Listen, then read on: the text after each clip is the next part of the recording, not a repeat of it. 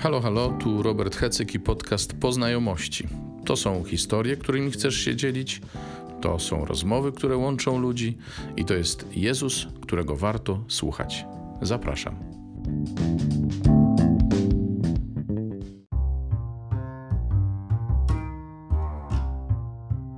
Nie bardzo jestem systematyczny w publikowaniu podcastów. Witajcie po dłuższej przerwie. Mam nadzieję, że tym razem ruszymy coś żywiej z tymi podcastami, z naszymi spotkaniami.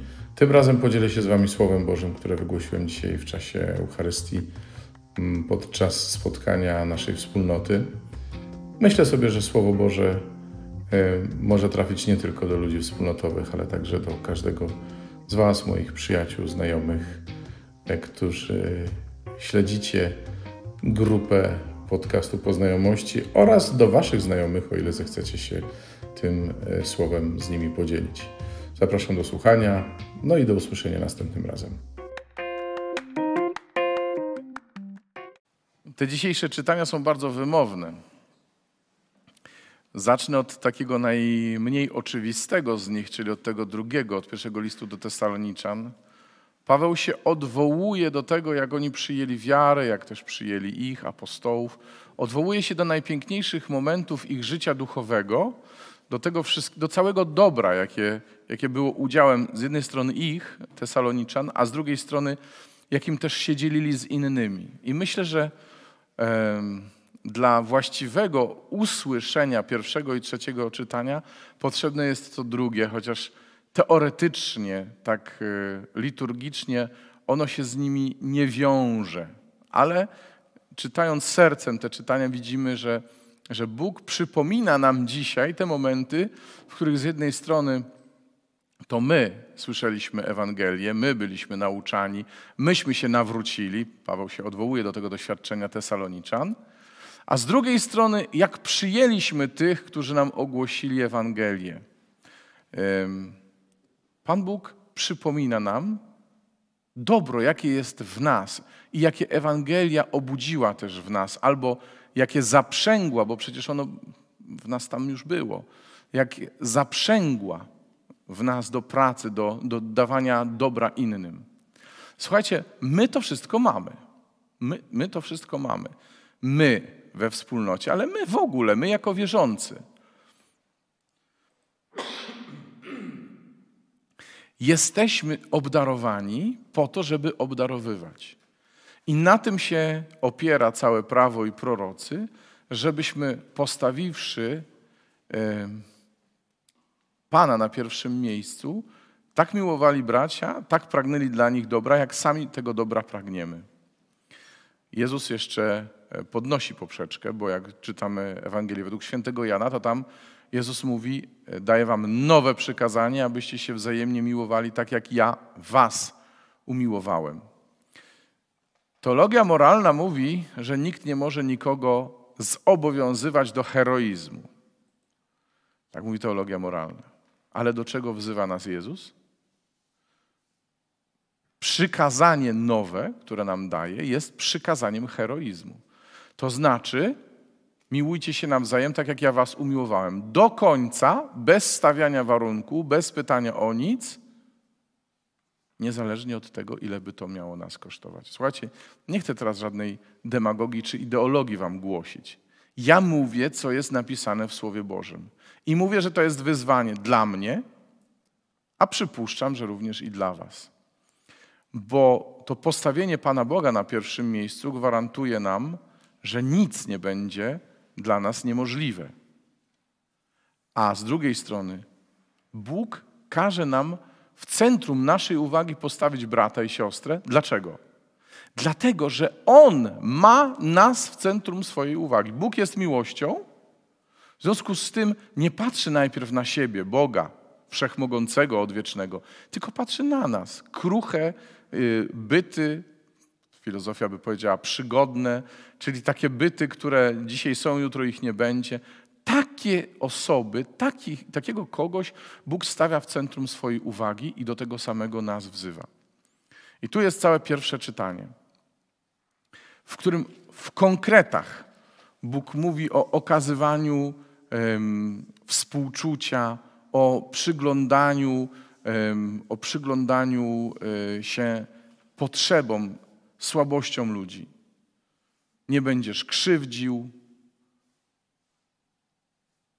Jeśli byś ich skrzywdził, poskarżą się, usłyszę ich skargę. Rozpali się gniew mój i wygubię was mieczem i em, wojny wasze, co ja mówię, i żony wasze będą wdowami i tak dalej, i tak dalej. Bóg staje gwałtownie w obronie ludzi, którzy są w potrzebie i prosi, żąda, domaga się, żebyśmy mieli oczy otwarte właśnie na to. Słuchajcie, w tych y, niesamowitych czasach, w jakich jesteśmy w tej chwili, y, w, przy różnych okazjach, y, kiedy słuchamy różnego rodzaju nauczań, czytamy różnego rodzaju teksty, artykuły, takie, które miałyby być formacyjne, miałyby budzić naszego ducha, mają jakiś tam religijny charakter, bardzo często widzimy, że różne osoby próbują nam sprzedawać ideę, jakąś myśl, co jest ważne, co, o co musimy walczyć, e, z czego nie wolno nam zrezygnować. E, I czasami w ferworze takiej walki może się okazać, że nie będziemy już patrzeć na to, czego chce Bóg. Będziemy próbować bronić Boga, będziemy próbować e, mm, głosić różne idee, różne nauki, bez patrzenia na człowieka. Mm, no dobrze, słynna pandemia, tak? Są różne skrajności. Są tacy, którzy się po prostu boją panicznie, którzy myślą, że jak się zarażą, to od razu śmierć. Dlatego, że, że tak po prostu gdzieś ktoś im ten lęk zaszczepił. Też z tego będą musieli zdać sprawę przed Panem w chwili sądu ostatecznego. Ci, którzy budzą lęk w ludziach. Ci, którzy raczej chcą przestraszyć, zrobić wrażenie, niż podtrzymać na duchu i wzbudzić nadzieję. Ale druga skrajność. Maseczki to szmaty, to zniewolenie, nie ma żadnej pandemii, nie ma w ogóle żadnego wirusa, wszystko to wymyślone. Słuchajcie, jakbyśmy nie mieli w rodzinach i wśród najbliższych osób, które zachorowały i które ciężko to przeżyły, to byśmy mogli tak mówić. Ale ponieważ dzisiaj mamy 13 tysięcy zachorowań dziennie, obojętnie jaka jest naprawdę ta liczba, bo są, jest tylu zbadanych, a tylu nie, to przecież każdy ktoś kogoś zna, kto jest chory i kto cierpi. Więc też nie możemy popadać w coś takiego. Dlaczego ja o tym w ogóle mówię? Mówię o tym dlatego, że w tym wszystkim najważniejszy jest człowiek. Ty i ja i nasi bracia, którzy potrzebują. Idee mogą nam zaślepić po prostu wrażliwość. Jedna idea, że, że musimy zwalczać pandemię za wszelką cenę, tu nie wolno się spotkać, tam nie wolno się z nikim zobaczyć, e, dystansujmy się najlepiej na kilometry, już nie na metry, a inni, którzy mówią, że w ogóle, którzy mówią, że w ogóle nic takiego nie ma, nie wygłupiajcie się, niczego nie, nie ma się co obawiać. Zobaczcie, to są wszystko idee, ideologie, które zaślepiają nasze patrzenie na człowieka. A my, nasza tożsamość, o której dzisiaj mówiła też Monika, to jest blisko Boga i blisko braci. W tym musi się wyrażać.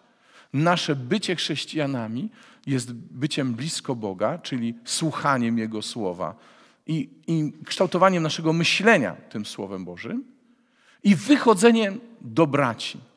Ponad wszystko, ponad przekonania. Święty Paweł, kiedy mówi na przykład o jedzeniu rzeczy e, ofiarowanym bożkom, mówi o jedzeniu mięsa takiego czy innego, mówi, nie ma żadnego problemu, bo nie ma żadnych bożków nie ma żadnego problemu w jedzeniu takiego mięsa, nawet gdyby było złożone e, bożkom, bo przecież my wiemy, że nie ma żadnych bożków. Ale gdyby fakt, że ja zjadam ofiary złożone bożkom w ofierze miał kogokolwiek zgorszyć, biada mi, gdybym te ofiary spożywał, bo wtedy nie zwracam uwagi na brata, tylko e, idę za moim przekonaniem i stawiam to moje przekonanie e, na ponad brata, ponad siostrę.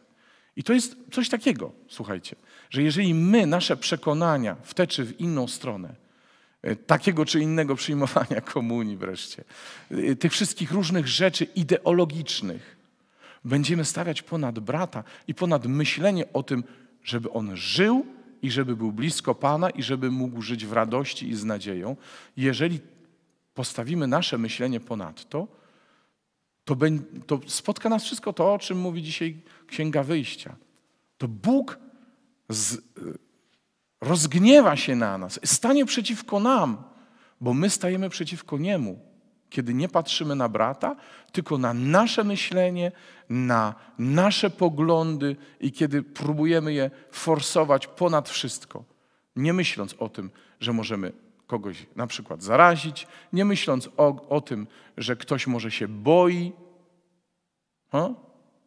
Słuchajcie, dzisiaj Bóg Ciebie i mnie wzywa do postawienia brata ponad moje myślenie, takie czy inne, ponad moje odczuwanie. Jest parę innych rzeczy, które się dzieją teraz w świecie, o których można by tu powiedzieć, ale nie chcę budzić kontrowersji i jakichś, e, jakichś, niepotrzebnych, jakichś niepotrzebnych dyskusji, właśnie bo, bo mogłoby się okazać, że znów idziemy ideologiami. Ale my bardzo często bierzemy do ręki książkę, w której jest napisane to i to jest dozwolone, to i to jest niedozwolone. My jesteśmy ci dobrzy, więc będziemy szli drogą tego, co jest nakazane i dozwolone. I zapomnijmy o tym, że nakazana jest przede wszystkim miłość do brata i do siostry. Dlatego, że tego chce Bóg. Dlatego, że tak mówi Jezus, tak jak ja was umiłowałem. Nie potrzebują lekarza zdrowia, ale ci, którzy się źle mają. Nie przyszedłem wezwać do nawrócenia sprawiedliwych, ale grzeszników. Zobaczcie, jaką drogę nam dzisiaj Bóg pokazuje. Nie drogę prawa, nie drogę myślenia o tym, co według mnie słuszne i co przyjąłem za motto mojego życia, ale drogę rozglądania się, drogę otwartych oczu, drogę rozpoznawania ludzi w potrzebie, w potrzebie duchowej, w potrzebie jakiejś materialnej, nawet w takiej potrzebie, że ktoś jest chory albo na kwarantannie i nie ma kto mu przynieść kawałka chleba. Myśmy tutaj doznali niesamowitej życzliwości Waszej. Przynosiliście nam różne rzeczy. E, były takie osoby, które były tylko przez dwa dni e, w pobliżu nas tutaj, przyjechały nad morze i w ciągu tych dwóch dni potrafiły przyjść z takimi zakupami, o jakich nam by się nie śniło.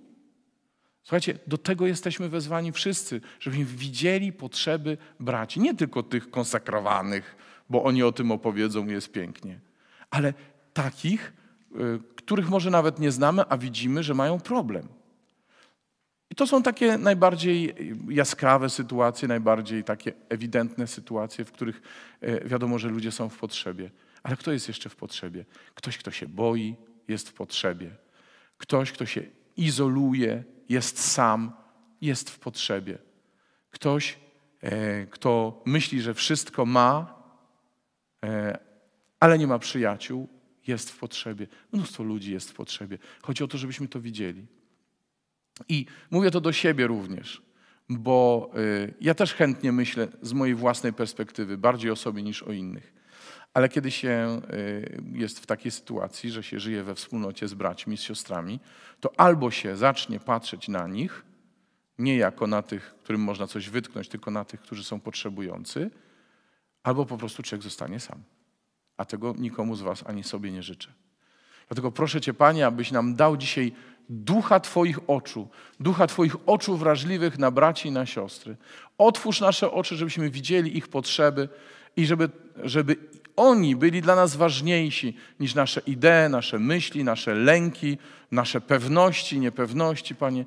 Daj nam widzieć brata ponad wszystko, bo Ty widzisz mnie bardziej niż mój grzech, bardziej niż moją słabość. Ty mnie widzisz, Panie, i mnie, o, o mnie się troszczysz. I za to Ci, Panie, dziękuję, Panie. I to chcę, Panie, robić w Twoje imię. Amen.